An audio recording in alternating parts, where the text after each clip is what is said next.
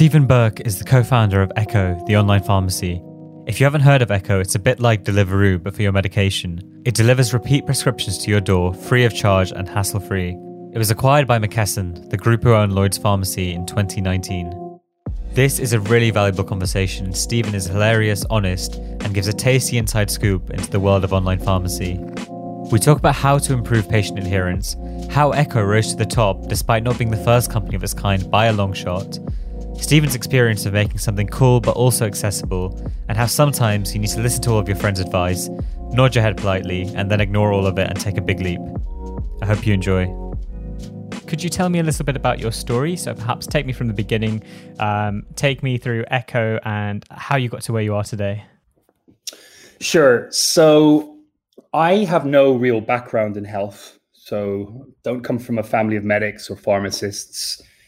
Never really had any interest in working in healthcare as a kid, as a teenager. You know, in university, I signed up to study economics and philosophy. Um, and yeah, just wasn't really pulled towards health.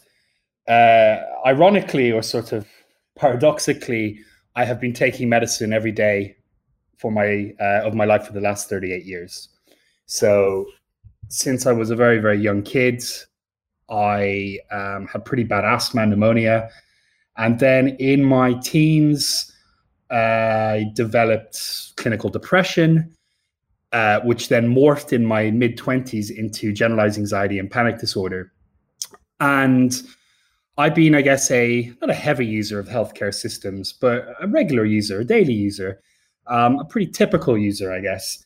Uh, and I never really gave it much thought. Um, I never you know really saw it as, as as something that I was fundamentally interested in. It was just a cost of doing business. Um, I think I've also had quite a lot of relative success in the healthcare system in terms of the treatment I've had over the years has, has worked quite well.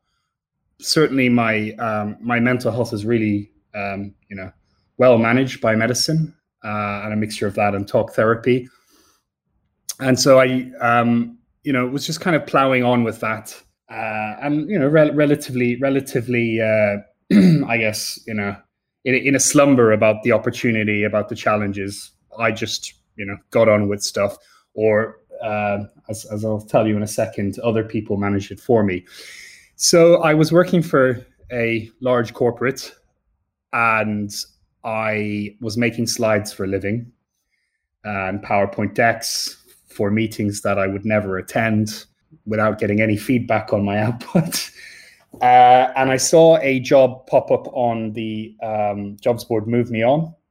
So I don't know if you know Move Me On. It's targeted at consultants who are looking to, um, uh, I guess, escape uh, classical corporate roles and go into something a little bit more dynamic, a little bit faster. And I saw a role there advertised for Director of International Expansion at a uh, practice called Dr. Tom. Tom is an obstetrician who, oh goodness, it must have been in the early noughties, um, decided that healthcare could be done better online. So he's very much the pioneer in terms of what we now take for granted. He started with home chlamydia tests, which he uh, ran from his house. Uh, famously, I think uh, aided by his uh, Charles nanny. So they were packing chlamydia tests, getting it out, and it was um, from there he he broke into sexual health, uh, erectile dysfunction, which you know is now kind of a, a mainstay of online doctor world. But um, he really did pioneer and challenge a lot of the status quo, a lot of the norms, and was a huge advocate for the delivery of uh, online healthcare, questionnaires, algorithms, stuff we take for granted today. Uh, in fact, he launched, I believe, the first uh, Skype based consultation as well. Uh, and he had the conversations with the regulators, he had the conversations with his peers. He, he, he really was a big pioneer. So uh, there was an opportunity to join that. And it just sounded so fascinating. It also sounded really scary. I, I remember thinking, oh, goodness, I'm not a doctor. Is this safe? Is this is this legit? Is this the right thing to do? Um, which is funny when we look back, you know, in a time of Babylon and Push Doctor and Accurx all doing incredible things. We were really nervous back then um, about pushing the status quo. So I joined um, Dr. Tom. Um, they had been acquired by Lloyd's Pharmacy, uh, Parent Co. And my mission was to expand the service to um, uh, other markets. So, uh, first place I went was Republic of Ireland, where we completely pivoted the service away from uh, erectile dysfunction uh, towards female hormonal contraception, and it just took off. It was just like boom, uh, and it was a really really exciting time because I was you know running my own little unit within a a little unit within a very very large business. So it was like having training wheels. I was getting my salary at the end of the month, but getting really a you know exciting startup feeling and I uh, had a fantastic um, a fantastic um, manager there who gave me lots of autonomy to get stuff done, called Rachel. Anyway, so I um, did that. I then tried to do the same thing in Australia, and it was a massive disaster. Um, so uh, Australia, it turns out, is on the other side of the world, uh, whereas Dublin is an hour away. And it was really, really hard to just do anything out there, being based in London. So um, you know, if you take anything away from this, uh, it's you need to be on the ground. You need to be where your patients are if you're going to do digital health. You need to know what's going on, what people are reading about, what's the temperature. Um, and when a package of Viagra gets lost in the Northern Territory and you're in London and it's 3 a.m., it's very, very hard to um, get any sleep so I did that. It demystified a lot of health. I think for me, before Dr. Tom, healthcare was a black box. You know, doctors were weird magicians who studied for decades and who were always right. Um, and I guess being a non-clinician in that world, pushing the boundaries, I got to see a little bit, you know, behind the behind the curtain and how actually it's a lot of uh, training, but also a lot of instinct, a lot of judgment calls, some that are right, some that are wrong. And um, that was really interesting uh, because suddenly doctors and clinicians uh, became mortals in my mind rather than these sort of white coated gods. Um, but during this time, so we were having lots of success doing private medicine for, you know, stuff like Viagra, the pill, um, uh, a little bit of statins, but relatively low risk stuff. I kept asking myself, why is it that it's so easy for us to get this to patients, but me getting my antidepressant every month is like just running a gauntlet. What can go wrong does go wrong. All the systems are, you know, not quite broken, but they don't talk to each other. It's all paper, it's all admin, it's all you know, calling up receptions and trying to get prescriptions and no, you need to go and see the doctor and I can't go and see the doctor. Okay, we'll write you a prescription and going into the pharmacy and them not having enough medicine in stock and getting an owing slip and having to go back to the pharmacy and just repeating this every single month. And so I met a guy who was in a very, very similar uh, position and we decided to quit our jobs and and just build something different, not with an emphasis on healthcare, but with an emphasis on convenience for people like us, as opposed to saving the world and transforming digital health. You know, it was really straight from the, I guess the the Deliveroo slash Uber playbook. Like, how do I make my life easy? This is the pain in the backside.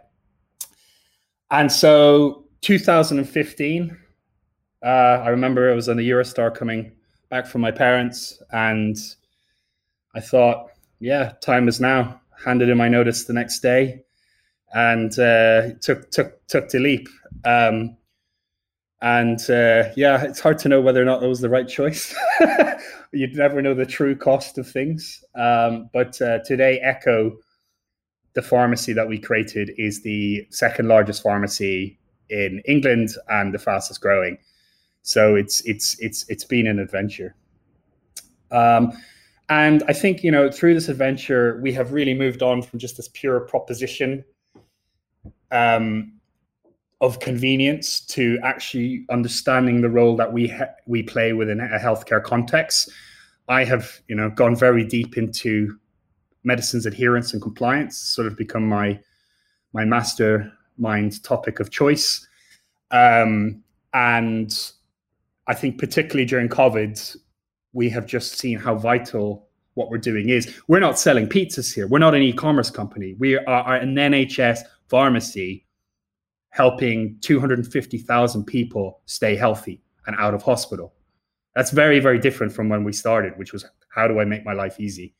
Um, but the two things are entwined because you know one begats the other. Make it easy for people to get their meds. Hey presto, they're more likely to take their meds. More likely to take their meds. It uh, reduces the burden on the NHS and so forth. You know, you, you, you know the spiel. But um, we always approach things, I think, still to this day from that. What does the patient want? Not what does the doctor want? What does necessarily the pharmacist want? What does the patient want? Um, and the patient as a customer who can choose to go anywhere and do anything at any time. So it's uh, it's been an exciting journey. As you've kind of alluded to, adherence to long to, uh, to medication for long term conditions is pretty bad. It's fifty percent, I think, the last time I looked. Where do you see the major crunch points in that? Yeah, for me, it boils down to two things: get medicine and take medicine. So if I take get medicine, this is the the act of going and obtaining that packet of pills every month, every two months. And you would be really surprised how many people just cannot be arsed. Okay. So you might be familiar with uh, the team at the Hurley Clinic. Um, fantastic team. Uh, they're a, uh, a, GP practice, large GP practice in London. They, uh, uh, Ross and Murray there tell a really interesting story. So they have a practice near me in South London, and there's huge hedges in front of the practice. And one day they decided it was time to cut back the hedges. You know, and you know, for practice, that's a bit of an investment. It's you know beyond the sort of the day to day expenditures. So right, we're going to cut back these hedges. And so uh, Gardner came in, and what did they find in the hedge? But I don't know, tens uh, in my mind, it's hundreds, but I'm sure it was only tens of discarded prescriptions, FP10s. So someone had gone to the GP, said, Yes, doctor, had been handed a piece of paper, walked out and thought, Nah, thrown it into the thrown it into the hedge. Bear in mind, there's a pharmacy directly across the way from this uh, from this hedge. So, look, I think getting medicines, putting into people's hands is really important. There's lots of reasons why people don't do it. I mean, there's, you know, just inertia, can't be bothered. There's lack of understanding. You know, why am I taking this thing? What's it for? What's the difference between this pill, that pill, the next pill? There's, you know, scarce story in the Daily Mail. Oh, suddenly I should take statins. I, you know, shouldn't take statins. You know, there's just a, a complete, you know, lack of patient information. I think there's also just this existential dread every time you take a medicine. It is a reminder of your own mortality. It is a reminder that you have a fixed number of days on earth. It is a reminder that, you know, yes, I should be watching my diet and yes, I should be exercising and yes, I should be laying off the booze. You're taking this thing, no one wants to take medicine. It's just not a fun thing. So what this means, what this conspires, I think, is is that people just don't get the medicines and they find any excuse to to not get the medicines. So for me, step one in adherence is get medicine, put it in their hand, remove all the the the admin around it, so that physically obtaining the medicine is the path of least resistance, and that's what we do at Echo. You click a button, we send the order in. It's always patient led, but we reduce the barriers. Um, the second thing is the trickier thing. It's it's so talked about get medicine. The next thing is take medicine. Okay. So take medicine is once they have the medicine, how do you get them to actually be compliant? This is really tricky. This involves psychology, involves patient understanding, any number of different things. I mean, I know um, the you know perceived side effects of something is something that crops up a lot. So you take a medicine, you believe it's causing XYZ, and you stop taking it as a result. Not understanding the risk rewards. So I think a lot of the time people take stuff, you know, the doctor will make them aware of the um, the side effects, but when they start living it, they don't really see the risk reward. So a good example is the antidepressant that I take. um, there are uh, real risk rewards. So a couple of days ago, I forgot to take it. I know the irony of that statement, but uh, Echo is not uh, a silver bullet yet. I forgot to take my medicine, and I was climbing the walls um, because of the withdrawal in, uh, effects. Now, this is a real kind of, um, I guess, um, trade off that I have to make, but I understand the trade off. Taking this medicine also means that I can sit here with you and not cower under my bed afraid of the world. So it's one that I'm willing to take. But I think there's lots of information uh, asymmetry between what a doctor knows, what a patient knows. And so if we can use the smartphone to help bridge that gap and drive understanding, then I think you know we can help people know that yeah, I'm going to take this. And if they decide not to take it, that's up to them as well. So you know, voluntary non-compliance is brilliant as long as you're armed with the facts. Um, but I think it's it's it's just not that common.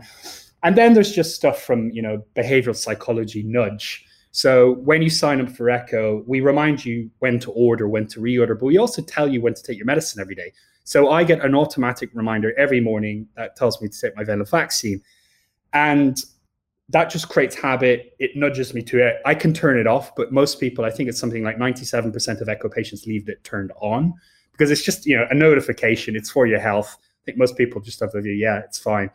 So I think the the take medicine thing is the next part of what we're doing, but it has to be built on Get Medicine. There are loads and loads of apps out there, brilliant apps that um, patients can download to help the medicine uh, manage their, their their medicine from a sort of a, a compliance perspective. But unless they link into the pharmacy and to the GP, you know, you may as well use Siri. You may as well use uh, like Google Reminders because they're pretty good too for that. Um, so we kind of go on the basis that people are generally pretty, pretty disengaged about their health because it's just depressing. um, uh, uh, it's it's not fun taking medicine, and how do we just remove the all of the barriers around that, um, and maybe make it a bit fun, maybe make it a bit more interesting, and expose some of the sort of the the the the, the workings of the decisions that have um, been taken. Yeah, that's that's super interesting because to me it sounds like what you've done is you know with say diet and gym you there's one approach where you just you go to sleep in your gym clothes so when you wake up you're already in them you get rid of all the snacks in your house and you just make it as frictionless as possible to do the right thing and it sounds like that's what you've done yeah we're, we're, we're, trying um, Echo is uh, one uh, complete, um, and um, you know every day we learn more. I think, particularly as our patient base grows, the you know what started as an app for 33 year olds that was the age of myself and my co-founder um, has now you know our average age now is like 55 years of age. The use cases are really different.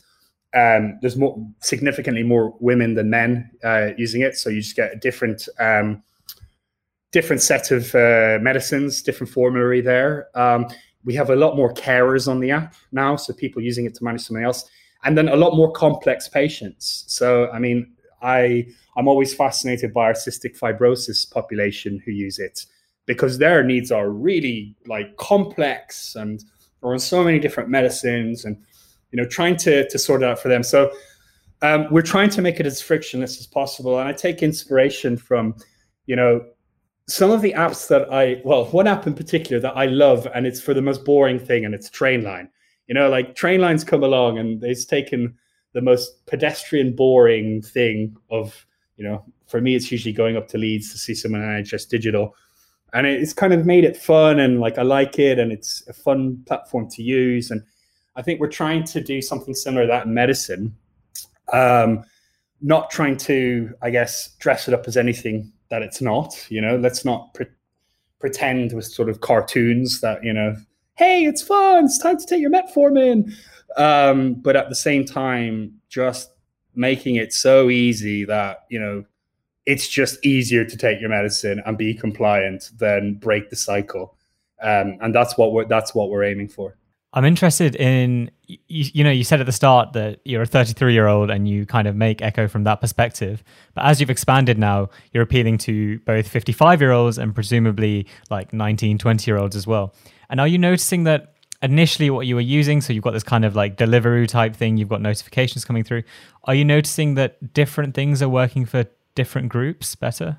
Yeah, abs- absolutely. So, you know, I think a perfect example is using an app. It's something that you know you and I probably take for granted, but it's quite fiddly um, if you have arthritis, if you've got any sort of you know motor skills issues with your hands, if you um, again you know text on apps. Um, you know, even I've got a relatively big smartphone. Uh, the text on that is quite small. Um, so accessibility becomes a big issue. Um, so we see a greater proportion of our patients, uh, older patients, using the web interface, and um, and then of course with a web interface, reminders don't work in the same way because even when you can have notifications on on Chrome or something, um, you have to be logged in and it has to be live for you to get them. So you you know you have to think about reminders, how you do things differently.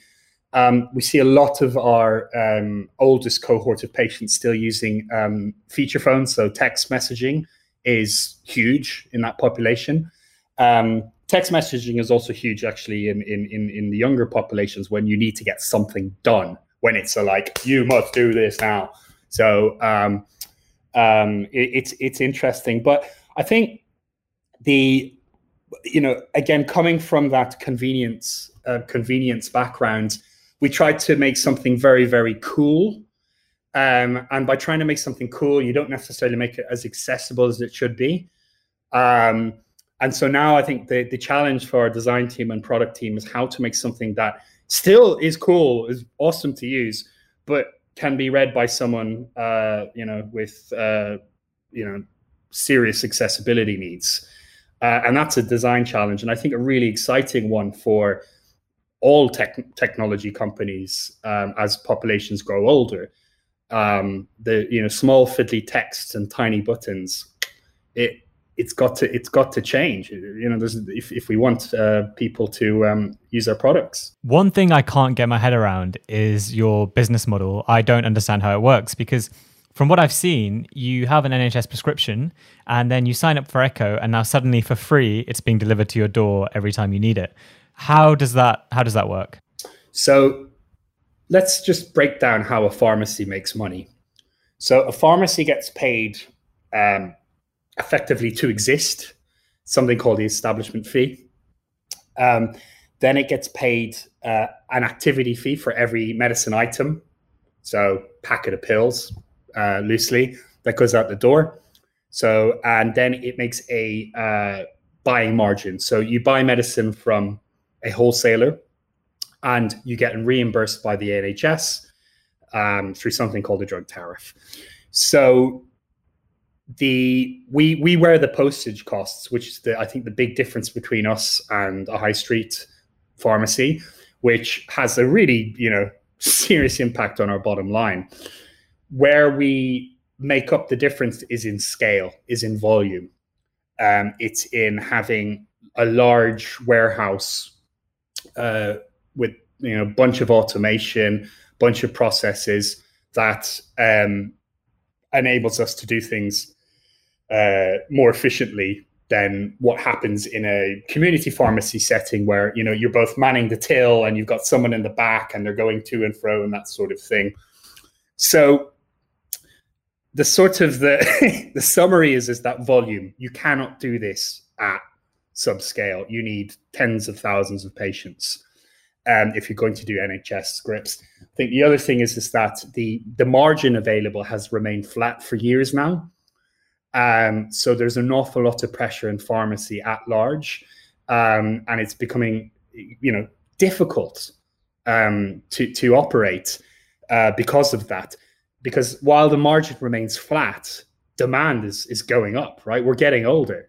Even you know park COVID for a minute, it's it's just going up and up and up. So we have an increased volume and demand from an older patient base, and you know, um, new ways to use medicines, but the margin remains the same. So again, you need these efficiencies at scale, which is why you see you'll hear the term hub and spoke used a lot in pharmacy. So it's um, it's uh, an interesting time. It's it's it's hard, but I mean, we just make our money just like any other pharmacy, really. Um, we just have to do it at massive scale. Let's take a step outside of Echo for a second and look at this whole wider problem in general. where from your perspective where are you seeing where's the opportunity in this where where would you be looking to if you had to do something today and echo didn't exist well i think there is probably three buckets that interest me the most one is alternative treatments so be it cannabis or magic mushroom um, dmt understanding what we can do to harness those for more effective treatments. Um, um, there's lots of interesting research that you and your listeners will be probably more familiar with than me, but I think there is a, a very um, real need to to to to look at these alternatives now. I mean, piling people with benzos and opioids, it's not a good look.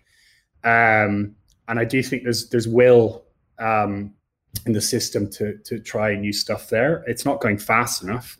You know, we now have a situation where, yes, it's legal to prescribe if you're a, a, um, a doctor cannabis, for instance, but like there's just no infrastructure around that. People don't know what's what can they do, what can't they do. Is that legal? So I think you know we need NHS and Department of Health help uh, help to to make this uh, more widely known, more accepted culturally. Um, so that's one area that uh, is interested. I guess every Tom, Dick, and Harry is is running into this very, very fast. So I would urge caution. Um, it's a uh, a land of cowboys and fast money, um, and you know we have to remember we are here to deliver clinical services. Um, I think the second area that interests me is is hospitals. So we have in England electronic prescribing uh, service uh, for primary care, but there, there's nothing that exists that's similar for secondary care. Now, if you think about what a hospital is, and in a patient's mind, the delineation between the medicine they're given by their consultant and the medicine they're given by their GP, they don't they don't make that distinction. They don't know what secondary and primary and tertiary care is. They just go and see a doctor who gives them a prescription um, and so I think if we want to uh, be smart about how we use hospitals and manage outpatients in particular, we have to find a way, a better way to manage their medicines, to get them their medicines, to air traffic control what the GP is doing and what the consultant's doing, what's happening even between departments, to eradicate the paperwork, the the, the admin that um, that hospital doctors have to go through on this um, and to bring it in, a, you know, for one of a better word, a single patient uh, view for everyone. So we can say, okay, this is John, this is what he takes, so on and so forth. I mean, we have things like summary care record, but that has you know no record of what secondary care medicines you're on. So there's a big opportunity, I think, for someone to come in and uh, do an echo on on secondary care, um, but it's going to be hard I think the good news is in that sector is there's a lot more margin and there's a lot more uh, money um, because you know there's there's um, it's it's it doesn't have the same sort of uh, flat margins, but it's super fragmented. Every hospital, every department seemingly has their own way of dealing with medicine and management and so forth. So um, that's the second one. The third one is is just really embracing our aging population, right? And and what that's going to mean, not just for healthcare, for anything. Um, we still don't have, I think, a strong cohort of brands that truly represent what these patients want. And I'll give you an example. So I'm 38 right now. So if I was, uh, and Google's 20 years old, right? So if Google turned up today, I would be using it. I'd be a heavy user. You know, I'd be an early adopter of it. 20 years down the line, I'm 60. Am I going to stop using Google? No, I'm not. Am I going to stop using technology? No. So we have a, you know, a generation of 60 year olds who like Google is theirs. It's it's from their generation. And a lot of the, you know, the internet that we take for granted is is is is theirs. They're they're native to it. And yet the the brands and the services that that talk to them can be patronizing they're not optimized for their changing needs they're not optimizing for as you know i said like you know arthritis. They're not optimizing, and and they can, tend to be, I think, quite alienating. So there's a big opportunity for teams to go hard onto this into this market, uh, regardless of sector. I think that the, the challenge is is that you know entrepreneurs tend to be younger, startup people tend to be younger, product teams tend to be younger. I mean, still, I guess the average age of Echo is I, am going to guess is 30. You know, whereas our patients are 55. So when you have 30 year olds trying to build stuff for 55 year olds, you have a gap. You know, a gap that needs to be made with research. So, uh, or it needs to be filled with research. Um, and so it's difficult. And also, frankly, like, you know, you've just gone, you've done your, I mean, you're, you're, you're a good example. I, I'm, I'm going to guess you're uh, in your sort of mid to early 20s, uh, Mustafa. You know, you're just not thinking about these things, you know? That's why we have so many dating apps out there um, for people trying to meet their partners and and and, and so so so few decent ways to i don't know manage diabetes. So uh, it's trying to get into the head of this uh, growing uh, need. And i think the second thing is is we just don't have do- enough doctors or nurses to go around to to continue with the status quo. You know we just can't keep on pulling people in for face-to-face consultations and it, it, we just don't have the, the the staff. We don't have the we don't have the um, the money to do it. So the technology has to solve this problem for us. Um, so i just get like you know freshly minted mbas engineers like go and uh, spend a week in a care home and see what see what you find out because i can guarantee you that is uh, um, not going to be wasted time no matter what you do. But whereas a financial service product, health product, even like, I don't know, like you think about some of the brands that are out there, like Saga. You know, Saga is the, I mean, Saga magazine, it's, um, it's this typical thing when you hit 50, you get sent Saga magazine. It's like cruises and pensions and it's it's a brand for you know that that that time of your life. Dude, that's in 12 years time. I don't want excuse my language, I don't want a fucking Saga magazine when I'm 50. Like, stop it. I want something uh, that's going to inspire me and keep me young, but that will also adapt to what will no doubt be my changing needs um, as uh, as user of health, you know, and user of products. So, yeah, just trying to find that like that match is a huge opportunity. That's amazing. I love those three opportunities. Yeah, that's really cool. A penultimate question Have there been any habits or ways of approaching things that have helped you along your career? yes, I think I think there is definitely one, and that it that is so taking a step back. Research is absolutely fundamental to understand your your customer, your patient, what you're doing. But sometimes you just need to take a leap. And everyone, when I told them I was going to start Echo, uh, resoundingly told me it was a bad idea. So it was a mix of, you know, this is pretty high risk, just generally, and you're solving a problem that's already been solved.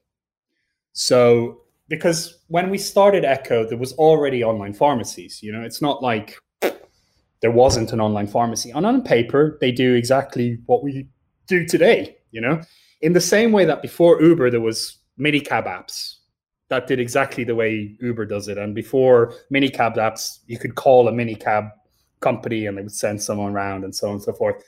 So I think I got a strong sense from, you know, friends and, and colleagues and really, really knowledgeable people that we were solving a non problem. And so, in order to push forward, and it's it's particularly difficult when someone you really respect and really trust, who you think is you know super smart, tells you this. Having to just say, okay, but I'm going to do it anyway. Thank you for your feedback. Uh, thank you, all hundred of you, for your feedback. Uh, I'm going to do it anyway. And just believing what I thought was true, and my co-founder thought was true in our, I guess in our in our stomach, which was this problem isn't fixed because we use it and it sucks. So we need to build something better. So I guess there's a there's there's a time where you just need to be quite bloody minded and say we're going to do this, and um, that comes down from having an intimate understanding of what you're trying to solve. So I approach this as as as a patient um, who takes medicine, as I said, for 38 years. One of the things I see a lot of within digital health is doctors, entrepreneurs trying to solve problems for other people. So you know, it could be again an obstetrician, male obstetrician, trying to solve a problem for a female patient. Um, and by all means, um, there's no reason why that can't be done, but you have to have a really strong sense of what you're trying to solve. So whenever I meet a clinician who's trying to solve something for their day to day, you know, it could be task management, it could be paperwork, it could be admin, but solving their own problems, I gravitate towards that far quicker than someone trying to solve a problem for someone else because I know that deep down they will have a strong sense that this is a problem to be solved. They'll know what the problem is rather than something that, you know, frankly just might not be an issue, you know, um, or might not be the biggest issue, the most pressing issue. It might be, a, I guess, a, a you might be f- solving something that is just a, a feature of a wider thing as opposed to a, a core problem to solve in itself. So I think you know know know yourself, know your problem, and um, listen, get the research, but when you need to just push forward anyway. The last question is I'm interested in this because you've got background in economics, philosophy, marketing. Uh, you've come from the business world, so maybe you'll have a bit of a different perspective. But are there any books you could you would recommend reading? I think the only the only book I'll recommend is um, the Confederacy of Dunces by uh, John Kennedy O'Toole. So uh, it was his only book, and um, it uh, keeps me sane when I read it and have to deal with some of the paradoxes of our healthcare system. Um, I will uh, let let let your listeners find out more about that. It's not related to business or anything else. It's just a, a fantastic book that, uh, yeah, helps helps help, helps me laugh. Uh, Catch twenty two would be another one. Um, again, a lot of what we deal with on a day to day in a NHS context feels Catch twenty two, um, uh, and you know, it's. Um, it just helps you laugh and helps you just, I guess, get mentally tough, get tenacious, um, and um, keep going. In terms of business books, um, hmm, I'd have to probably have a think. Not none of them are really um, um, screaming at me. I think um, Lost La, Lost and Founder is is really good. Um, so Lost and Founder is by the. Um, it was actually given to me in the post one day by uh, Hamish from Thriva. Um, he just sent it to me out of the blue, and it's by Rand Fishkin. Um, so the guy founded Moz, which is a search engine. Um, and honestly, if you want to get a, a, a real insight into just how hard it is to get a startup off the ground, um, he is super honest, super direct, and and frankly, if you still want to start a company after uh, reading it, then you're nuts. Uh, um, and, oh, actually, and then there's one other that I really recommend, and it's uh, on strategy. It's a Harvard Business Review compendium. Um, so strategy is the word, word that gets bandied around a lot, and it's you know becomes quite meaningless sometimes. Understanding what strategy is and what it isn't is really really important. I think understanding that strategy is, involves trade offs and understanding what you're not going to do as much as you are going to do. I think it's super important. I'll give you an example. When we started Echo, our ambition was to do everything. We were going to do online doctor, we were going to do AI, we were going to do the absolute lot. In fact, I'm pretty sure if I get a pitch deck from 2015 at this stage, um, you know, we're global in 15 markets. Um, reality is, is we're still in England. Uh, we're not even in Wales or Scotland. We're still we're still we're still just in England. But what's interesting is and I think a turning point from Echo was when we decided to stop doing everything and get laser focused on becoming the best pharmacy that we can possibly be. And again, when I look back and at uh, on strategy and, and some of the some of the um, the um, the papers in there, you know, it's quite clear that you have to make trade offs, and we weren't making enough trade offs at the start. We were trying to just keep everything alive, just in case this happened, that happened, the rest. And um, I think doing it all again, I would just laser focus on doing one thing and, and owning it end to end. Um, and you know, um, that book has has just helped solidify um, thinking around that. Most business books are absolute bullshit. They're an idea that probably merits 300 words expanded into um, into uh, 100,000. So um, beware. it seems like a lot of them could be better blog posts or. Honest, honestly, but that's the thing. You don't get a publishing deal for a blog post. There's one really interesting thing. So Paul Graham, um, ha, um, uh, one of the guys from Y Combinator, has a blog, and there's a post that he uh, wrote that has always inspired me, uh, and it's called "Do Things That Don't Scale." So it's about in the early days of your startup. Don't worry about how you're going to operationalize things. Just do it. Um, and that's always been, I guess, a go-to for me when I'm thinking about, you know, what we should be doing at Echo, because I guess once you figure out the the, the product market fit, you can then back solve theoretically a lot of the um, a lot of the unscalability of it, um, if you will.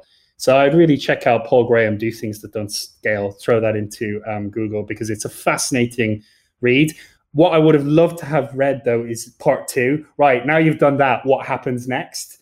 That's the bit that I've struggled with, but thankfully I have an amazing CEO and COO who um, deal with that stuff. Um, I uh, I'm I'm like the kid who takes the toys out of the uh, toys out of the toy box and and you know at some point you need to tidy it up. And uh, you know i've thankfully i've got a team of adults who um, who do who, who do that for echo. Thank you so much. I think you're one of the most interesting people i've ever spoken to. So that was amazing. Oh wow. Thanks. I mean eric Top- Topol beat that. I said one of one of one of I hope you enjoyed that episode. You can find all my links by going to bigpicturemedicine.co.uk. And if you've been enjoying the podcast, then please consider leaving a review on iTunes. Thank you.